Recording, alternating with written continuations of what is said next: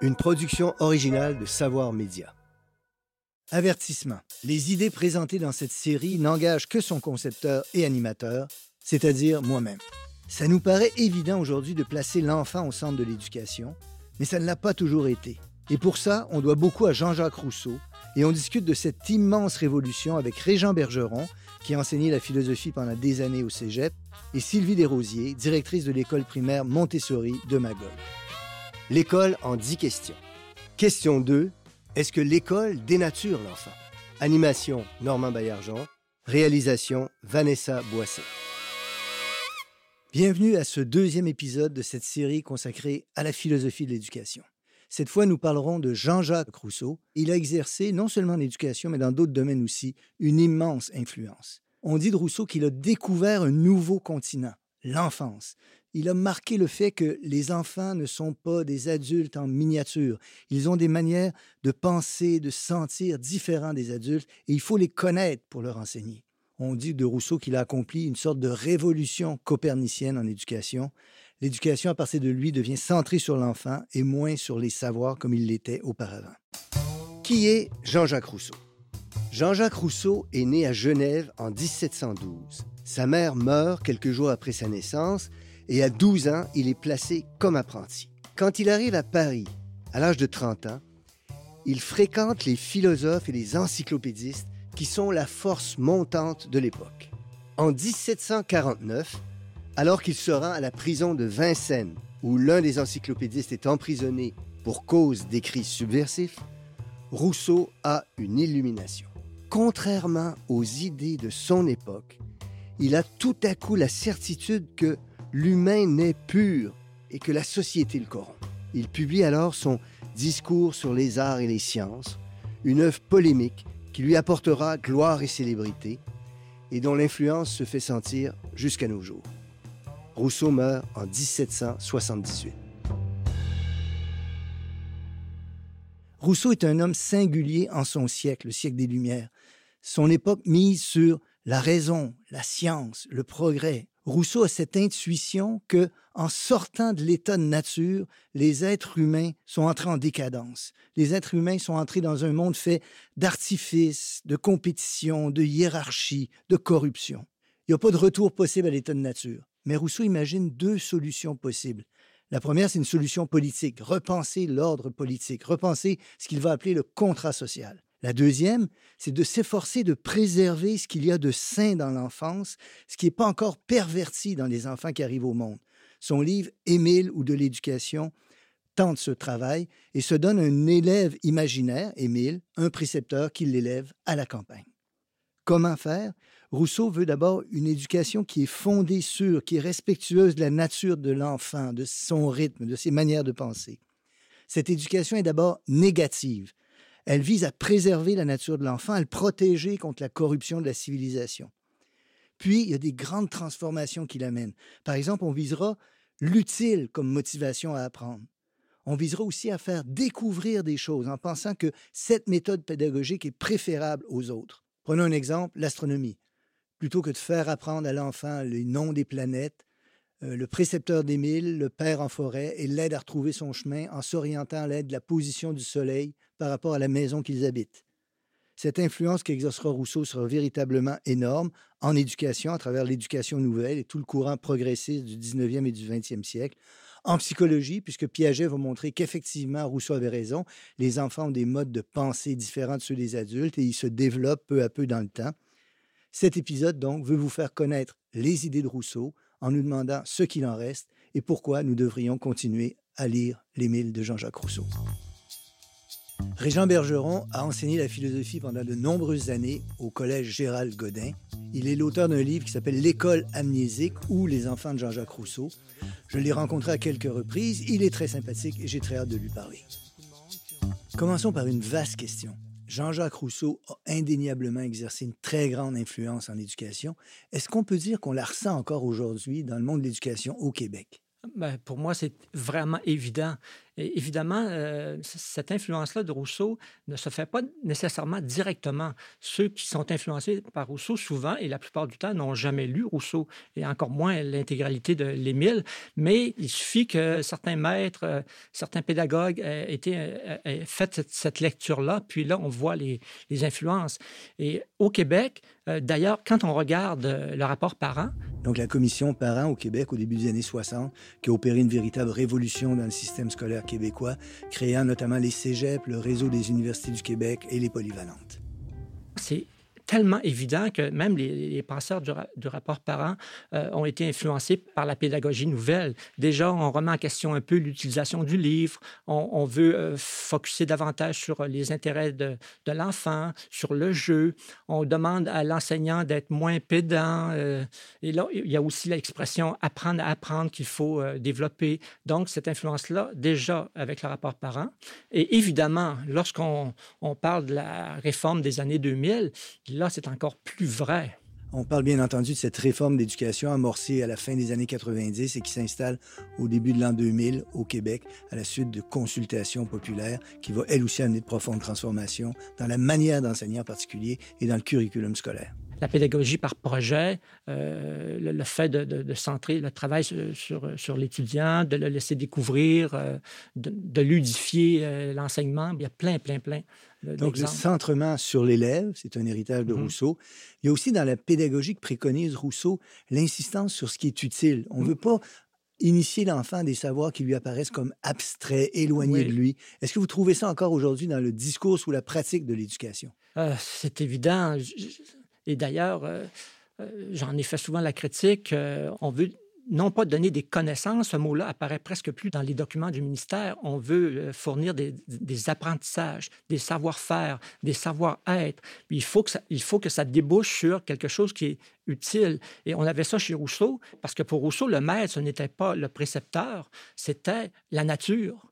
Et encore plus, c'était les choses. Hein. Il disait les choses, les choses, les choses. Il faut euh, faire en sorte que le discours soit minimaliste, hein, les, les, les, les leçons orales, comme il disait, et faire place à la nature, aux objets, au fait que l'enfant doit manipuler les objets comme tels. Donc, euh, le courant utilitariste est, est très présent.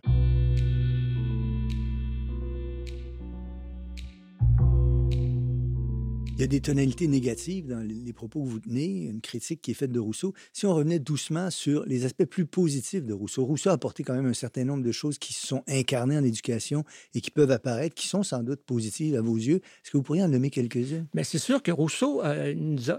il nous a obligés de voir l'enfant pour ce qu'il est vraiment. Au lieu de le voir comme, comme un adulte en miniature, il nous a forcés à voir l'enfant à travers euh, son, euh, ses, ses étapes de développement. Il nous a fait comprendre qu'il fallait adapter l'enseignement, l'éducation, selon euh, l'âge de l'enfant. Mais chez Rousseau, euh, lorsque Émile devient un adulte, on, on, le, on l'initie quand même euh, à la citoyenneté, parce qu'on lui fait comprendre qu'il doit vivre en société et euh, se soumettre à un certain nombre de lois. Mais le problème, c'est que souvent, dans les nouvelles pédagogies, on, on, on, on en reste aux premières étapes de, de, de chez Rousseau. On, on le, c'est comme si on voulait le, le, le garder euh, enfant pour toujours. C'est, c'est peut-être le, le, le, un des reproches que, que je pourrais faire. Jean-Jacques Rousseau disait « L'instruction des enfants est un métier où il faut savoir perdre du temps pour en gagner. »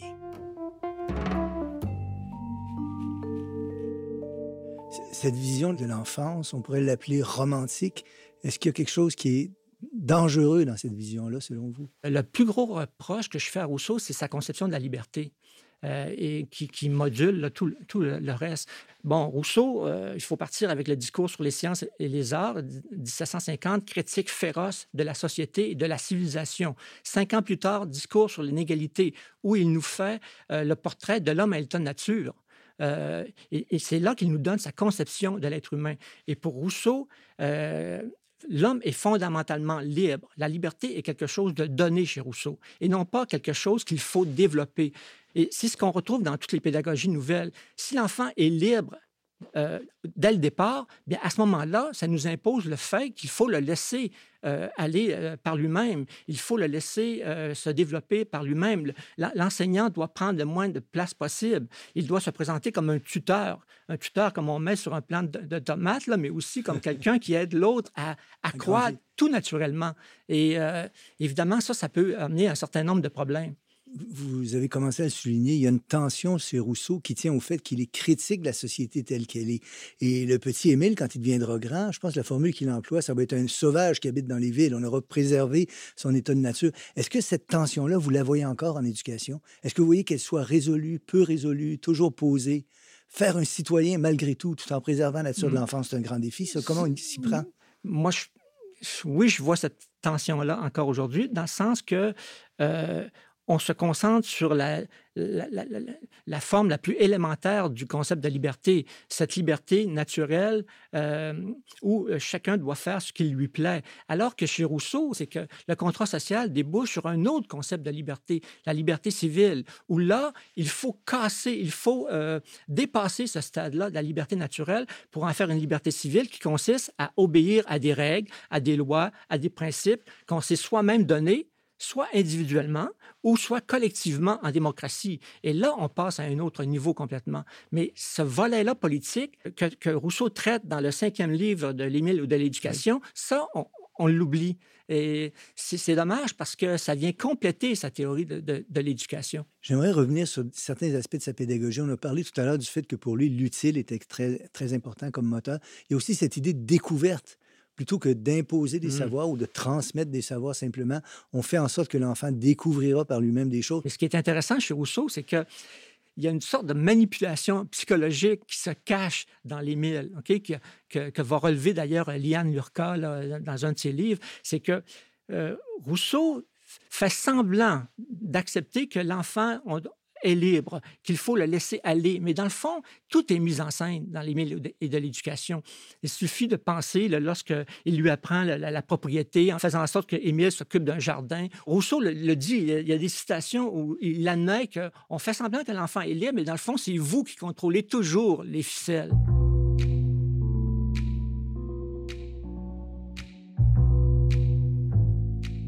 Je, je pense qu'il y a une dimension importante de la pédagogie de Rousseau qui reste présente avec nous, c'est soulever toute cette question de l'autorité mm-hmm. et en quelle mesure elle est légitime. Moi, j'ai en tête dans l'Émile un passage où, plutôt que de dire à l'enfant de fermer sa fenêtre, on va la laisser, laisse-la ouverte, la nuit t'auras froid, le lendemain tu vas la fermer. C'est pas l'arbitraire du précepteur qui impose la fermeture de la fenêtre, c'est l'enfant qui prend lui-même ce choix-là. Alors, il y a toute une question de l'autorité ouais. qui est encore très présente avec nous en éducation euh, aujourd'hui, oui, je pense. C'est un mot presque honni aujourd'hui, l'autorité. Même chose avec le mot discipline.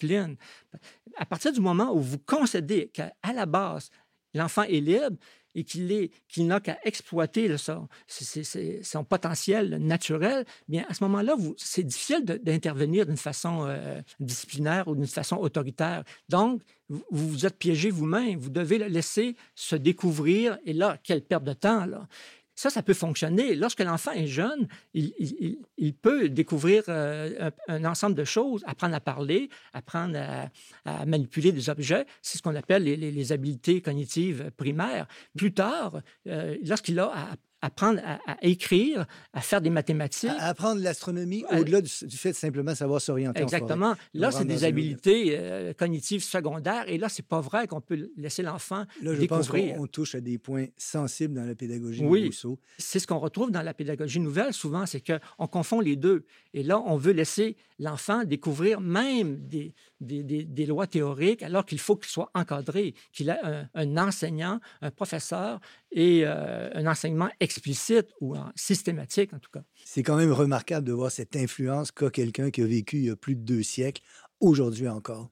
Oui, absolument. Et j'ai euh, ici une citation vraiment euh, fantastique de François-Xavier Bellamy dans Les Déshérités, où il dit « Lire l'Émile aujourd'hui, c'est faire une expérience assez fascinante, proche de celle que l'on pourrait faire en lisant une prophétie qui, écrite avec deux siècles d'avance, se serait réalisée point par point. » Donc, c'est vraiment ce qui est arrivé là, avec euh, ces, ces textes-là. Je pense qu'on pourrait conclure tout de même en disant que Rousseau a permis de découvrir la spécificité de l'enfance et que cet héritage-là reste avec nous. Oui, ça, c'est évident. Monsieur Bergeron, merci beaucoup. Merci.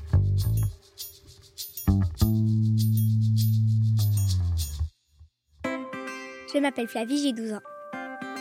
Et maintenant, je tente d'expliquer un concept philosophique à une enfant de douze ans. C'est tout un défi pédagogique. Flavie, cette fois, on va parler d'un philosophe qui a vécu au dix-huitième siècle. Il s'appelle Jean-Jacques Rousseau. Comme tu le sais sans doute, il arrive que les philosophes aient des idées un peu particulières. C'est le cas de celui-ci. Il nous demande d'imaginer que les êtres humains vivaient il y a très, très longtemps dans l'état de nature. Et à ce moment-là, les êtres humains étaient plutôt purs et simples. Ils sont entrés en société. Et pour lui, entrer en société, ça a été une dégradation des êtres humains. Ils sont entrés dans un monde où règne l'hypocrisie, le paraître, la compétition, le formatage. Et Rousseau pense que l'école joue un rôle dans la mesure où elle prépare les enfants à vivre dans cette société-là. Elle travaille à les formater, elle travaille à les mettre dans le même moule, tous les enfants. Et il pense que l'école, de ce point de vue-là, peut être néfaste pour les enfants si on ne respecte pas la nature de l'enfant. Comment reçois-tu cette idée-là? Peux-tu la résumer dans tes mots? Euh, ben, comme de, de laisser l'enfant vivre son enfance, de ne pas le forcer à apprendre euh, trop rapidement, puis de, de porter vraiment attention à ses centres d'intérêt. Si l'enfant aime plus le sport, tu vas... C'est sûr que c'est essentiel d'enseigner maths, français et tout, mais tu vas diriger pour que ça l'intéresse plus aussi, l'école. Donc, il fallait euh, repenser l'école pour que ça convienne plus aux élèves, puis euh, chaque élève séparément regarder ses besoins, pas juste toutes les mettre dans le même sac. C'est un beau résumé. Est-ce que toi, tu vis des choses comme ça à l'école? Est-ce que tu penses qu'il arrive que l'école, par exemple, soit un lieu de compétition, de paraître, un lieu de lutte qui n'est pas tout à fait naturel entre les enfants? Euh, Penses-tu ben, que Rousseau a raison là-dessus un peu? Euh, ben, oui. Peut-être qu'il le dit un tout petit peu trop fort, mais, euh, mais euh, je connais des élèves de ma classe qui sont en compétition, mais avec eux autres, tu sais, et quand, quand ils ont... Euh, quatre-vingt-treize à l'examen, il, il pleure, tu sais. Puis moi, je suis de nature plutôt stressée. Fait que ça m'arrive, mais tu sais, je veux dire, ça, je sais que ça m'aidera pas de, de me stresser pour ça. Puis pour ce qui est de mettre euh, ben, les élèves dans le même sac, euh, dans le sens qu'ils euh, ont tous les mêmes besoins, tous les mêmes apprentissages, puis que c'est comme un modèle d'élève, tu sais, tu commences avec la base, un plus un égale deux, puis comment écrire et comment lire, comment compter, mais tu sais, pour pouvoir faire le métier que tu veux vraiment, il faut apprendre la base, puis après ça, tu te spécifies dans ce qui t'intéresse. Merci de tes réactions, Flavie. J'ai l'impression que tu as bien compris certaines des idées qu'avance Jean-Jacques Rousseau. Merci.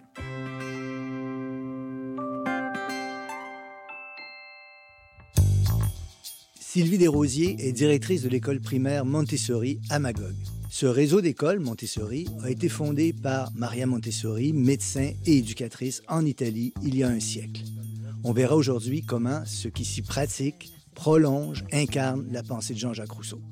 Sylvie Desrosiers, bonjour. Merci d'être venue pour nous parler de Montessori. Pouvez-vous toucher un petit mot sur cette personne qui est assez fantastique, en fait? Effectivement, Maria Montessori, c'est quelqu'un d'extraordinaire. Euh, c'est quelqu'un qui était euh, à l'avant-garde pour son temps. Elle a fait un cours, la première euh, dame médecine en Italie. Elle a été, après ça, euh, dédiée au service de psychiatrie, où elle s'est tournée plus vers l'éducation, l'éducation des enfants avec des particularités d'apprentissage et aussi l'éducation des enfants de la rue. On est quand même là à la fin du dix-neuvième siècle, au tout début du vingtième siècle, donc c'est il y a très, très longtemps. C'est des, des professions qui n'étaient pas très accessibles aux femmes, ça d'être médecin et psychiatre à l'époque. Effectivement, mais elle est rentrée de façon un peu détournée dans la, dans la faculté de médecine. Euh, les gens pensaient que c'était Mario Montessori qui venait d'accepter. De s'inscrire, oui. Et puis, euh, finalement, ils ont été pris avec leur décision de l'accepter. Et elle a dédié par la suite sa carrière, euh, non pas à la médecine, mais à l'éducation des enfants, en s'inspirant, en fait, des, des courants de pensée où l'enfant était au cœur de ses apprentissages. Elle avait une grande confiance en l'enfant. Il y a peut-être un héritage de Jean-Jacques Rousseau ici, la centralité de l'enfant, la reconnaissance de sa spécificité, un certain respect qui lui est dû. Diriez-vous que, dans ce sens-là, elle s'inscrit dans le courant de l'école nouvelle que Rousseau a inspiré beaucoup? Absolument. Euh, chez Maria Montessori, respecter les intérêts de l'enfant est au cœur de euh, sa pédagogie. La pédagogie Montessori, en fait, c'est un environnement préparé. euh, l'enfant a accès à plusieurs euh, plateaux, ateliers, euh, et puis il choisit une activité selon son intérêt. Et puis, à partir de là, il peut développer euh, ses savoirs, ses compétences. Vous avez parlé de plateau d'apprentissage. Pouvez-vous nous expliquer en quoi ça consiste précisément? En fait, un plateau d'apprentissage, c'est un petit atelier qui est fait avec du matériel concret euh, pour développer des, des habiletés euh, qui sont en lien avec l'école. Ça peut ressembler à un, un pot qu'on va transvider, en fait, de l'eau d'un, d'un récipient à un autre, mais la pince avec laquelle on va prendre le pot est très importante pour la prise du crayon. Pour les plus ah. vieux, ça peut être aussi euh, un plateau avec euh, du matériel de mathématiques pour réussir à comprendre une racine carrée.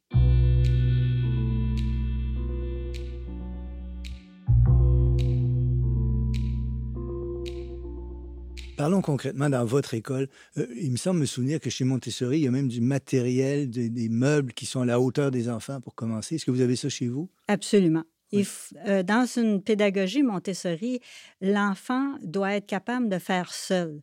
Donc, tout est accessible, tout est confortable, tout est à, à la hauteur des enfants pour qu'ils puissent aller chercher le matériel, l'utiliser, aller le reporter, sans jamais avoir besoin de l'aide de l'adulte. L'adulte est là pour guider, pour accompagner, mais sans plus. Décrivez-nous une salle de classe dans votre école. C'est des grandes tables, de la maternelle, en fait, quatre ans, à aller à la sixième année.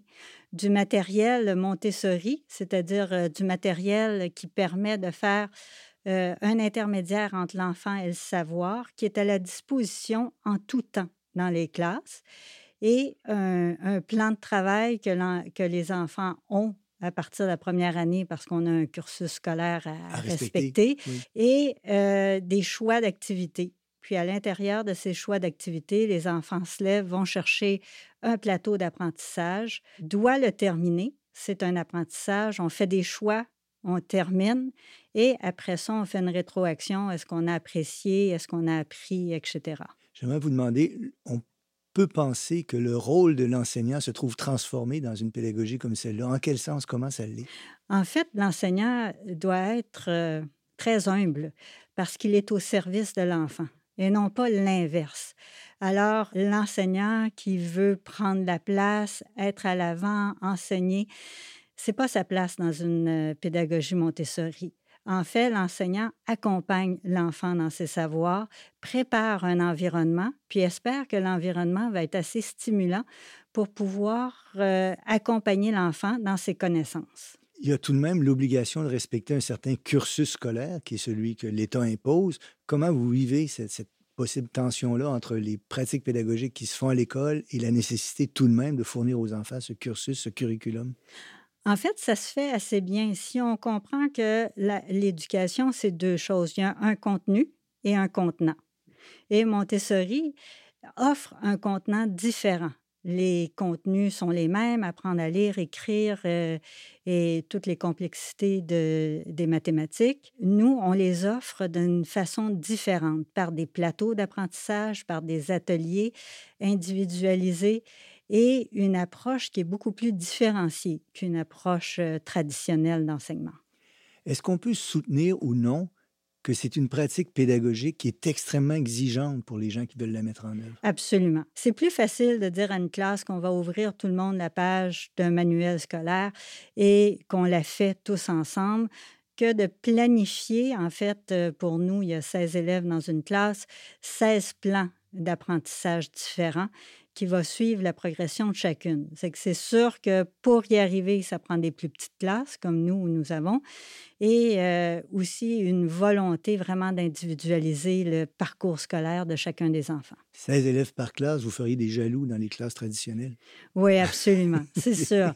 Mais si on veut avoir une réussite, tant pour les enfants que pour mettre en place une pédagogie qui est nouvelle, mais en fait qui n'est plus vraiment nouvelle, euh, il faut se donner les moyens de réussite et le nombre de seize est vraiment un nombre fantastique pour arriver à différencier. On voit des exigences très élevées lorsqu'on veut mettre ça en pratique. Est-ce que vous voyez des défauts ou des carences ou des, vous auriez des critiques à formuler à ce type d'approche-là? Au type de l'approche, non. Plutôt aux gens qui veulent l'apprendre tel quel, comme ça s'est passé il y a cent ans avec Maria Montessori, et d'utiliser uniquement le matériel Montessori dans les classes. Euh, pour moi, c'est important de rester à l'avant-garde, de continuer d'innover en s'appuyant sur ces pédagogies. Donc, de ne pas prendre ces recommandations-là comme des dogmes immuables, mais de s'adapter aussi à de nouvelles réalités, de nouveaux moments, de nouvelles réalités historiques. Absolument. La, la recherche en pédagogie et en didactique, elle est absolument fabuleuse depuis les vingt dernières années. On ne peut pas faire fi de cette recherche-là. Selon vous, quels bénéfices tirent les enfants d'avoir un tel parcours scolaire? En fait, l'autonomie, euh, le plaisir d'aller à l'école, euh, d'être bien. Je crois que Montessori, avec une phrase qui était absolument fabuleuse, on mesure le succès scolaire par la joie des enfants. C'est une belle phrase, je pense qu'on va terminer là-dessus. Merci beaucoup d'être venu nous rencontrer. Merci beaucoup. Au revoir. J'espère que ce qui précède vous a convaincu que Rousseau est véritablement incontournable, en éducation sans doute, mais dans bien d'autres domaines où son influence continue de se faire sentir. J'espère que vous lirez l'Émile de Jean-Jacques Rousseau. Je tiens par contre à vous dire que c'est un écrivain tellement formidable qu'il risque de vous ensorceler, ce coquin. Alors méfiez-vous quand même un peu de Rousseau quand vous le lirez.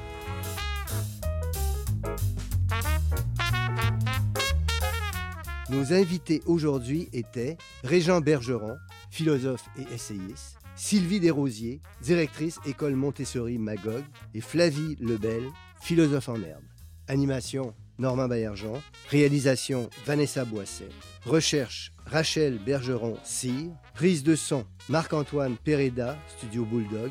Production déléguée, Anne-Marie Simard. Direction générale et production exécutive, Nadine Dufour. Cette émission est disponible à la télé, en ligne et en balado-diffusion et est produite avec la participation financière du Conseil supérieur de l'éducation et en partenariat avec le gouvernement du Québec.